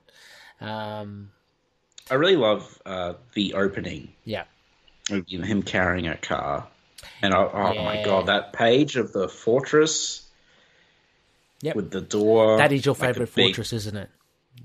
Um, yeah, he's using. He's very much using the classic Yes. style fortress, Not the uh, Uh, crystalline. Yeah. Oh god, Yeah. the soulless fortress um, with no personality. Uh, yeah, no, with the with the big Superman door and stuff. Obviously, though, he's which I like. He got rid of the big key and he Well, see, uh, made that. Yes, absolutely. And again, pretty funny. Um, yeah, and again, this is for me is a a, a Morrison kind of play on the classic, on the on the law, you know. Yeah. And I love the idea of this dwarf star being so dense that it's a little key, and only Superman can still lift it. It- It's it's awesome. I love it. I love it. I you can love see the cracks in the ground. Yeah, like because he obviously he's he's not put it on the ground there before. like it looks heavy. It looks heavy, which I think Well, is, uh, and I want to call out Frank Quitely. There's that um, when Superman picks it up, you can see him straining his hand. Mm. You can see the bones Yeah. and the muscles and the tendons just kind of stressing as he lifts it up. So, yeah, there's a bit of weight to it. yeah. Yeah. So yeah, he, he takes her in her car. It's more comfortable, I guess, which makes sense. Yeah. um, you know that that beautiful dusk shot of the fortress and stuff. Um, and you know, we go in the fortress. Superman's forbidden room. You know, all his knickknacks there. And all these robots giant- as well. Penny, the bottled city of Kandor. So th- um, this is what fascinates me. This this aspect of Superman as well, kind of like it's not only just his his power within himself, but he has this other thing with his fortress, which um, we've touched Yeah. upon, and and I've come across with what is it? It's Superman versus Predator or something, Aliens and Predator. You know that thing? yeah, you see more of it. But the thing with he's got robots and there's stuff in his fortress. Uh, this stuff is is fun to to look at. yeah, Yeah. I mean, as like it's one of more, one of Morrison's more famous things. He says, you know. You know, uh, with Superman being the everyman, Hmm. um, the, the full quotes in the interview as well. But like, uh, you know, we all have, we all want to have our, we all have our Fortress of Solitude with like all our collectibles and stuff. Yeah. You know, Yeah. we just like hang out and relax in. And it's the exact same for him. And you know, except his collectibles are probably more impressive than ours. uh, I really love the life size chess set he has. Yeah, I'm looking at that now. He's got a ba- he's got his own Batman. Yeah, yeah, he has like a Batman, a Lois, and then he has you know your, your Brainiac, Bizarro, and Luthor. Um, Jimmy as well, and uh, and Perry. Yeah, yeah. So so all his friends and allies versus all his dastardly villains. Um, Is that is that huge penny like a play on Batman's cave as well? yeah, that's that because the, the Petty is definitely um, Batman. Yeah. I'm, I'm just trying to remember. Like, was it in Superman's fortress at any Yeah. point? If it was, then I'm forgetting. yeah, Um, but you know, I guess the the idea is this is in the future. Though maybe Batman gave it to him or something. Like, what I would really love Yeah. is if they did an annotated version of this. yeah, because I would love to, you know, know exactly what all these references Mm. are and stuff. Yeah. Um, but like the petty did throw me a bit because I, I don't, I personally don't remember a penny in the Superman Fortress. I even have like a book uh, on the shelf of Superman's Fortress, and I don't remember a penny being there. Um, A- and I've just also noticed as well. He's got an ocean. Is that meant to be the Titanic or something? He's got an ocean. yeah, he, he has the Titanic. That's Yeah. not new actually. He's had that Okay. before. Um, wow, that's cool. you just you know why not? Um, I love how later on he has the menu from the Titanic. Yes, and he makes a yeah, that's yeah. I think it's a bit morbid, but oh, whatever. Yeah, he's meant to be romantic, but yeah, it is a bit weird. But uh, yeah, yeah. Well, the the Superman is creepy thing is uh big in this issue. It is Um, very big, actually. Um, and Morrison does well to paint a um ambiguous um, kind of Superman, like you, because we're obviously going through it um, along with with Lois, and you don't know exactly what what's happening, because um as well his intelligence has has tripled as well. You, you know, so everything's Yeah. been augmented. So you don't know whether, and I think Lois kind of conjectures whether he's he's gone mad or something, or he's he's Yeah, he's gone a she wonders- Weird. Did something affect him Yeah. in the sun? Mm. Is what she's wondering, and obviously it turns out she's the one who's been infected. Mm. But you know, you kind of like that that paranoia from the thing, plus everything that's going on. Her seeing that room, and Yeah. you know, Superman sort of acting like this all of a sudden. Yeah, it's a bit of a perfect storm to cause this. Um, but yeah, she's inner monologuing a lot in this issue. Like all of this, most of this issue is from her point of view. oh yeah, really. yeah, it is. Yeah, mostly. Um, it's a really nice uh, shot of her working on a laptop with all that stuff outside. I'm not sure what it is. yeah, well, like a meteor shower or something. I don't know, not a meteor shower. Yeah. It must be like a snowstorm or something. Or Yeah, yeah, good. Oh, yeah, it is. I think actually, you're right. yeah, Um, but it looks quite cozy. yes. Uh, so you know, And then- Superman's armory. Well, I was about to just make comment of uh, Lois just getting comfortable as well. There's there's uh, Frank Quitely quite you know liberal Oh, he there. just takes a shower. Um, yeah, open shower there, and then she kind of slips on her her kind of comfy clothes. Um, but you're right. I don't think it's gratuitous though. no, no, no, not at all. It, it, it did surprise me a little bit. It's like, oh, okay, all right, let's let's have a look there. But I I guess think it, yeah, illustrates it her showing how sort of comfortable she is Yeah. right now yeah, in the fortress. yeah, Um, as opposed to sexualizing her, which I don't think it really does because it's not like she has a. It's not like they draw her like a um, supermodel or anything. no, no. And that what is that? Um, she's got that glowing f- bouquet of flowers. Um, is that the? I don't know what is it. It's it's not. It's not the. I um, think they're probably just some flowers that Superman has around. Because I mean, Yeah. I mean, it later on no he part. picks her some flowers from yeah, Alpha Centauri 4 Mm-hmm. so sure he has all sorts of cool stuff. Yeah, sure. no, that's true. Oh yeah, yeah, Alpha Centauri. Yeah, true. Um, yeah, you're right. So his armory as well, which is the the big thing. I love this little um, play. Uh, a bit of humor here, like uh, with it being a, an art gallery. Um, I hope none of your enemies ever find a way in here, Superman, or any art critics, because because the the former, of course, um, these are the most destructive weapons in the universe, but the latter, Yeah. of course, they're they're probably not the best um, looking Yeah. things. Um, but it's a nice little setup as well for, for later on because the the Krypton kryptonite laser comes into play. Um, Yeah. But this is just the beginning of the tour. Like, so we see a lot of nice rooms here.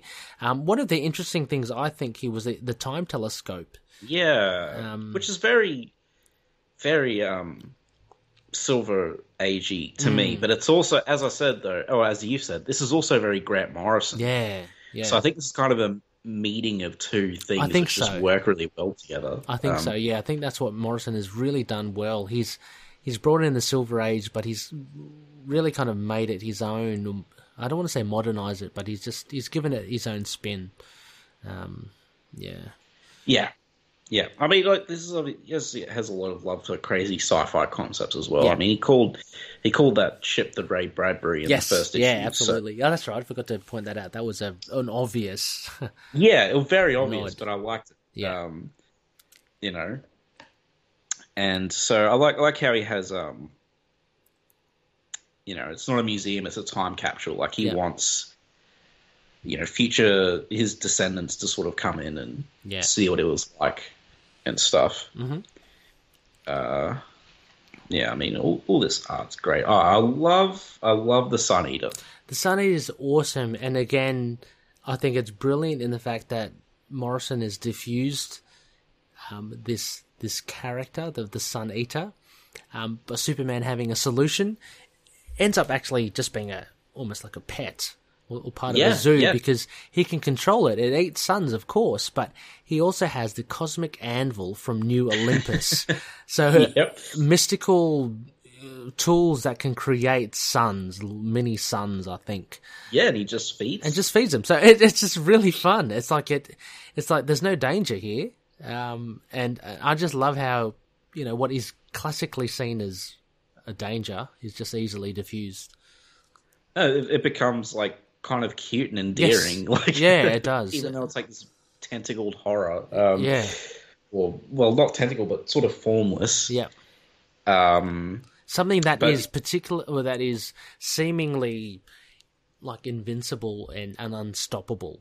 Um, Yeah, but you know, it's, it's just well under control here. So I love. I get the impression because obviously this is in, you know, this is like in the future and stuff. I get the impression that Su- Superman's just mastered a lot of the obstacles that have come up, yeah, yeah, um, which I like. Uh, and then you know, Lois Lane looks inside the the room.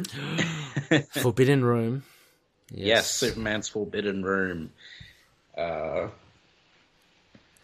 Yeah, I mean, and at, at immediately it does seem quite sinister because oh, it does because with yeah. their relationship, the last thing you want to hear as Lois is that you know uh, what does he say? Um, you can go anywhere in the fortress, but this room is off limits. It's like you know, Yeah. I've got no secrets from you except for this room here, which you shouldn't go into.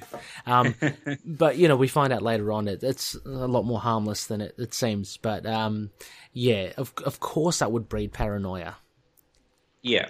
Yeah. Especially the, the we see those vapors that are in the room and sort of Yes, leaking out. Yeah. tho- those must be the ones that she gets exposed to. Yeah. Really. Because it's after this moment where she starts getting really paranoid. Instead of being like kind of disgruntled, um, you know, it's uh Hmm. I, I yeah, think like those black and white panels. Oh yeah, the black and white. Just, just sorry, Connie. Just going back to those vapors as well, and and Yep. this is quite well done by Morrison because I didn't notice the vapors before. Um, and then when it is revealed later on that she had been affected by it and it would cause her to be paranoid, um, uh, I don't know. Maybe it is good to do it. Like looking back now, but maybe a, a bit more uh, telegraphing it a little bit more. Um, For me, would would have worked a bit more. It, it came across as a little, little too subtle, or a little like um, just um, a throwaway at the end of like, oh Well, yeah, it- you know, this is you, you obviously were, were affected by it. Um, you know, it still does its thing. I don't know. For me, I think it just it well, I mean, it doesn't only do that; it also sets up the atmosphere of the room. It makes it look creepy, like it's Yeah. out of a '50s horror movie.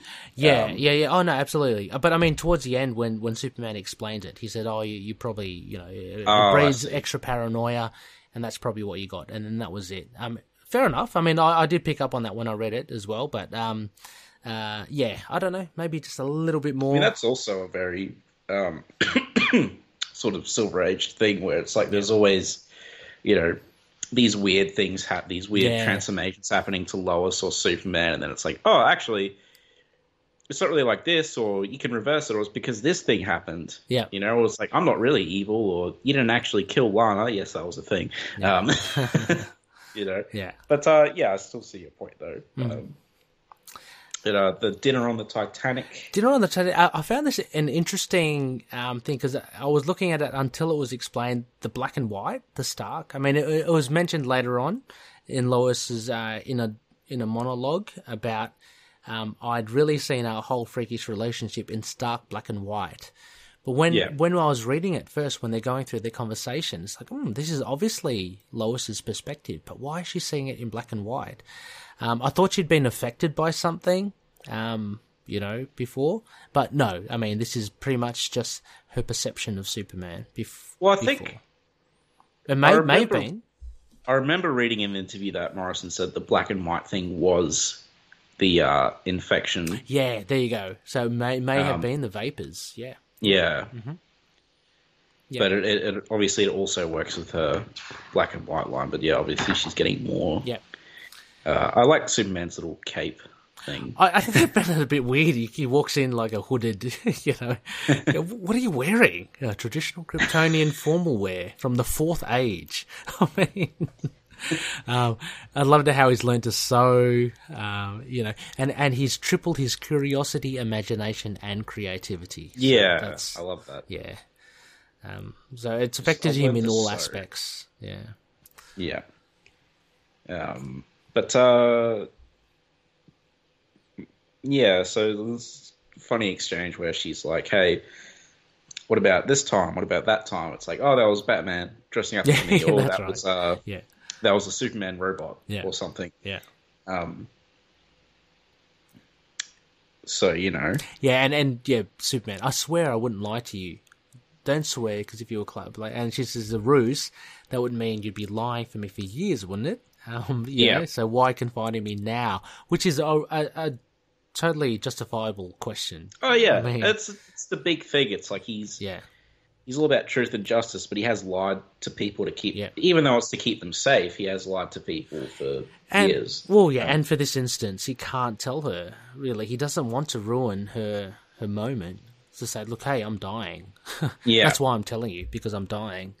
Um, so yeah, um, so both parts they're they're quite you know, um, quite justified. Yeah.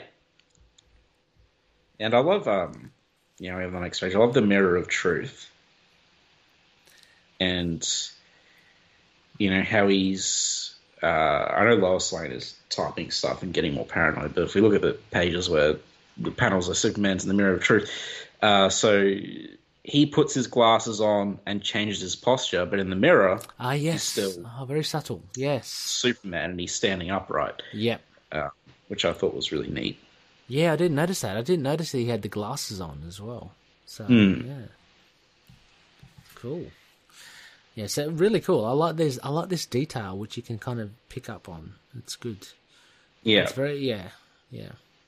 Yeah, I mean, I, obviously I've, I've read it before, so um, But you said you hadn't read it for years. oh yeah, true. Hmm. Um, I, I haven't, but um, I'm like taking time with Yeah. you know most uh, stuff, and someone I think it mentioned somewhere about glasses, so I was keeping an eye out for Ah, okay. that stuff. But um, I love the the panel of Lois Lane's mouth, like a really mean looking. Mm, yeah. Well, Um, she says she's on edge, really. So Yeah, yeah, exactly. What if there was really some part of him that was that bumbling oafish Clark Kent? I just don't know if I could live with that. yeah, Uh, and like this, all this stuff is sort of, yeah, it's it's making her act out of character, but it's amplifying what's already there. mm, So you know, yeah. sucks to be Clark. And so this next thing here, I mean, so we know now that Lois is a bit paramo- paranoid, a bit, you know, over the top in that sense. Uh, this thing with the the mummified or the masked Superman, with the question mark instead of an S on his on his emblem. The unknown Superman of forty five hundred AD. I like that. Yeah. So this is obviously so this is the thing because he's come out from the time telescope, and this does happen. Um, but I guess Lois just takes it the wrong way, right? Uh, or she, she she doesn't want to like she gets really paranoid and thinking that um, when she starts talking about Superman wanting her to be the mother of a deformed superhuman race or something. I don't, I don't know, understand that. But what what do you make of this Connor? This um this unknown does he pop up Uh, anywhere else or what is he? I don't know. Okay. I think he pops up again in this. I think there's some payoff, but I don't Okay, remember it. okay, yeah, I don't. I don't So as well. I am interested to see if he pops up again. I like what's this terrible darkness that he's talking about. Yeah, you know? yeah. There's a lot of Or is this just some mystery? You know, it'd be cool if it was just some mystery as well. yeah, Um, Because as we know, we can only get transmissions in fragments yeah. At this point. And and is So- that a joke at the end? Who who was J Lo? Is that is that a reference to J Lo? I'm sure it's not. I can't think No? of any reason that Okay. Grant Morrison referenced Jennifer Love Hewitt. Um, No, no, uh, Jennifer Lopez, isn't it? or Jennifer Lopez. Sorry, Yeah, yeah, yeah. I don't know my celebrities. Okay, but yeah, Jennifer Lopez. I can't think of a reason Morrison referenced Jennifer Lopez in this. It I thought it was. make any sense. I thought it was just a joke. It was meant to be a joke, but I, I don't know. Yeah, anyway, No, I don't, I don't think so. it seems very out of out of place. Um, I think it's well, I think it's like some Kryptonian type name or Okay. something. You know, J Lo or something. It's just unfortunate coincidence that it might sound. like okay. Yeah. Um. Yeah. So Lois gets really, really paranoid. Let the robots take you away. Yeah. She goes straight for the kryptonite laser. Yes. Um, Uh, Yeah, she's she's gone totally mad. Not so. Um, but yeah, no, no. So he goes up to Superman, and how, how cool is this? So she, she gets him square in the chest. Uh, he's not angry at her, not at all. Um, mm, he's just like, ow. oh, interesting. Way to discover I become immune to green kryptonite. Um, so yeah. Uh, but yeah, no, I, I like this sequence. Um, obviously raises the tension. You think Superman's going to be, you know, significantly hurt, or yeah, or weird as Oh, well. Yeah, yeah. Um, because he did say at the beginning this is one of the few weapons that will like really hurt him. Um, yeah, and uh, I like it, and then and then obviously the big reveal. I mean, that's a that's a thing at the end, The super serum, which will uh, which is pretty give cool. Lane Yeah, superpowers for a day. And he's like, although, uh, does he talk about this? he, he just mentions the the twenty four hours. Yeah. Does he talk about? Oh yeah, yeah, super coding, and then he shows uh, the costume. Yep. He says, um, I wanted to make your birthday present, and at six billion letters, it takes even me a long time to read and memorize an entire DNA code. So, you know, his, uh, his intelligence levels have, you know, just kind of skyrocketed with this thing. Um, Yeah, uh, and, and so what he's, he's now, like, he's putting it to good use, and he's actually made this thing. Uh, what is it? These are exogenes um, which allows a human being to duplicate my powers for 24 hours. Uh, Yes. Comic book science, I'll leave it at that. I don't know, I don't know, don't know how that works, but anyway. yeah, Um, but how cool is that? What a cool present that is. yeah. That's pretty good. Yeah, It's like his uh, is that they had the super bath in Silver Age. oh, that's right. Yeah, That's that's actually, um, that's just as good.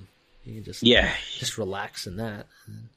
This one was a bit harder to make, though. I guess. Yeah. Uh, but yeah. Also, uh, I guess we we get a full look at Superman here. The you know the All Star Superman design, like the cape is a bit shorter, It is short, isn't it?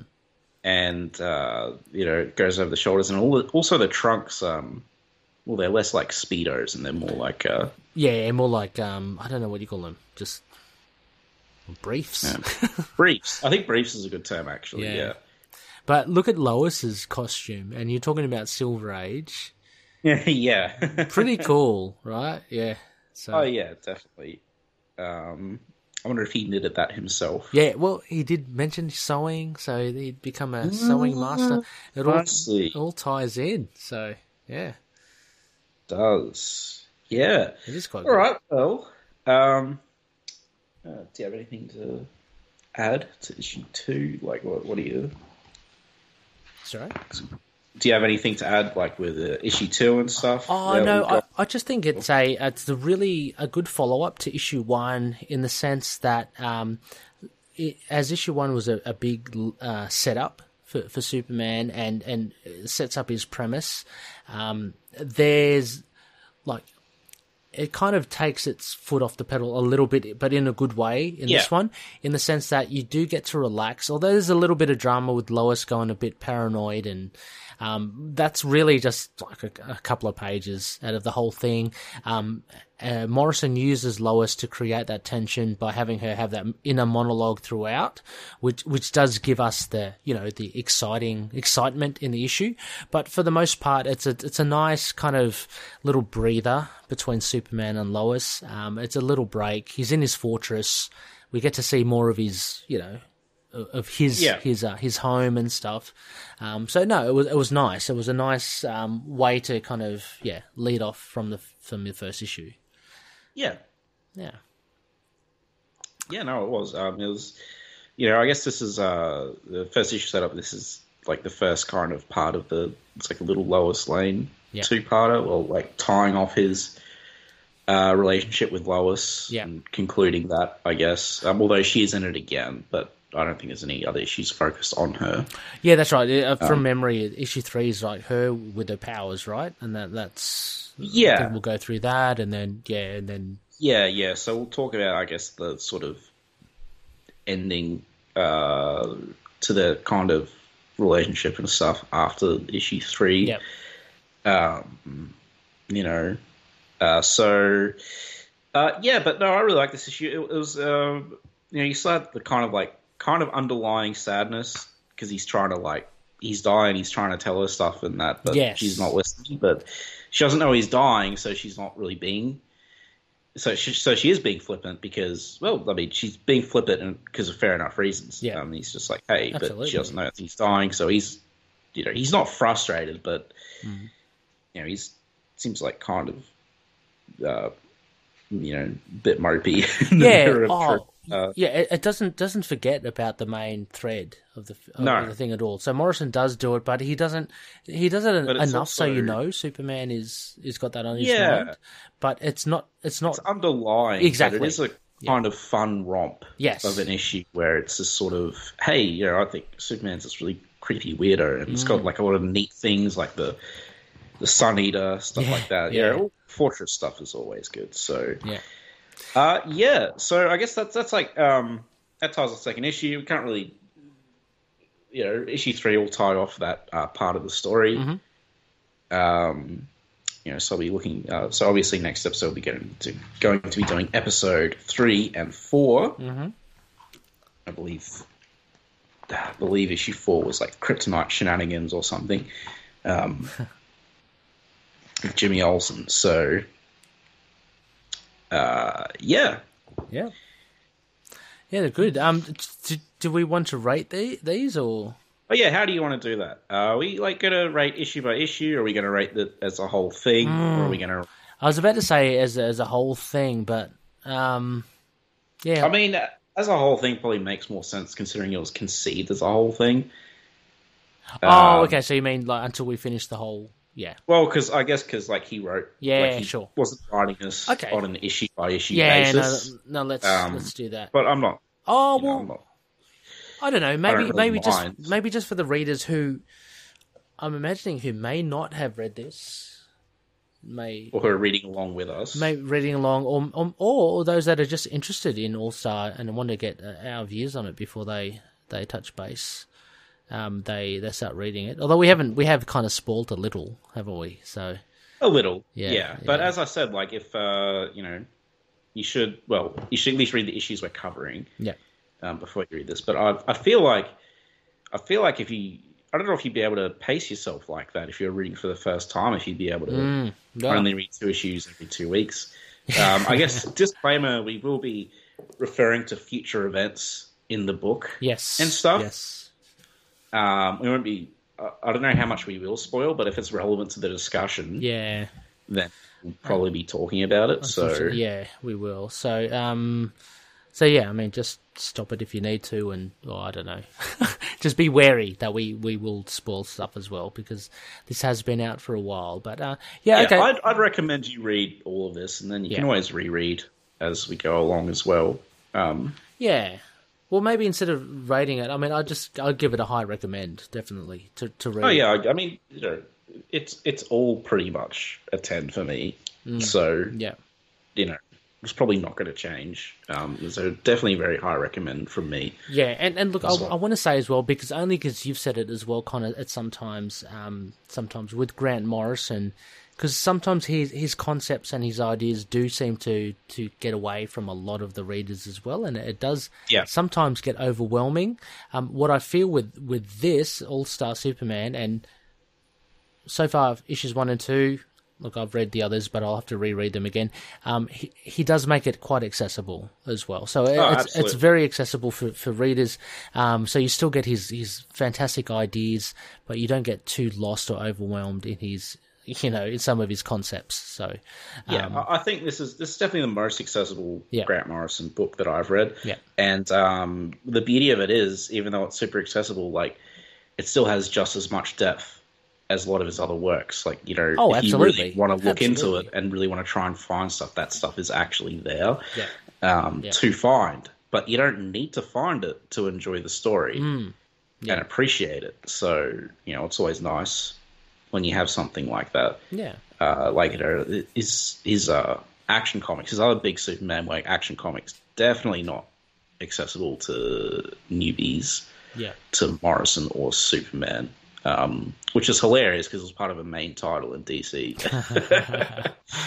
yeah, unless you're inclined into that sort of thing, then you you might you might lap it up. But yeah, um, as this kind of says, very good though. Yeah, I have I haven't read it, but like I am I'm taking your your warning um, as well, you know, just in case, because you you don't want to be like just oh, what's I mean, happening? It's, it's like super complicated, but he, he's like, uh, it's very much his final word on Superman. Mm. So it's like if you're not if you're not well versed in your Superman lore, then you're not gonna yeah, You're not going to. Um, it might be confusing, Okay. and you might not really understand what he's doing. yeah, So, yeah, yeah. but um, you know, Okay. Well, no. I mean, uh, we've still got plenty of issues to come to go uh, Hmm. to go through. yeah, definitely uh, another ten issues. Yeah, yeah, sounds good. So, um, as well, please send your feedback. Uh, if, if you, I know a lot of people, and there are a lot of fans of All Star Superman as well. Yeah. Let us know what you think. Uh, even if if it is for issues one and two as well, we can always still talk about it and discuss it in our future Uh, episodes. feedback's never too late. You can even Yeah. send us feedback for Action One Thousand if you want. We'll yeah, it. exactly. for So- episode one of this show. Yeah, no, absolutely. Um, we'd love hearing from you. We'd love hearing your ideas. Thank a big thank you to the super fans that have been reaching out to us as well. Um, yes, definitely. but yeah, no, absolutely. Um, this is a big one, All Star Superman. So, so now's the time to drop in your thoughts. Yeah, definitely. Yeah, it's probably the most, uh, generally the most well-regarded Superman book. So, or beloved, whatever have you. So yeah, uh, drop us your thoughts if you're inclined, or you can just tell us that's gold. Uh, that's that's cool too. Um, Yeah, that's it. it's gold, Jerry. It's gold. Yeah. Yeah. All right. Well, guys, until next time, um, you know, don't, mm, don't, don't lie to people. Don't lie. Like, don't. Um, Don't lose your house key to the Fortress of Solitude, because to do the best with the time you have. Yeah. yes, and Yeah, feed your sun eaters as well. Yes, definitely. All right. Until next time. Alrighty, See ya. catch up. Superman and all other characters in these comics are properties of DC. Any images or music we use are properties of their respective copyright holders. We are doing this for fun and not making money off it, so please don't sue us. You can contact us at lskpodcast at gmail.com and find us on our Libsyn, lskpodcast.libsyn.com, our Twitter at lskpodcast, our Facebook page, Last Sons of Krypton, a Superman podcast. And last but not least, thank you everyone for listening.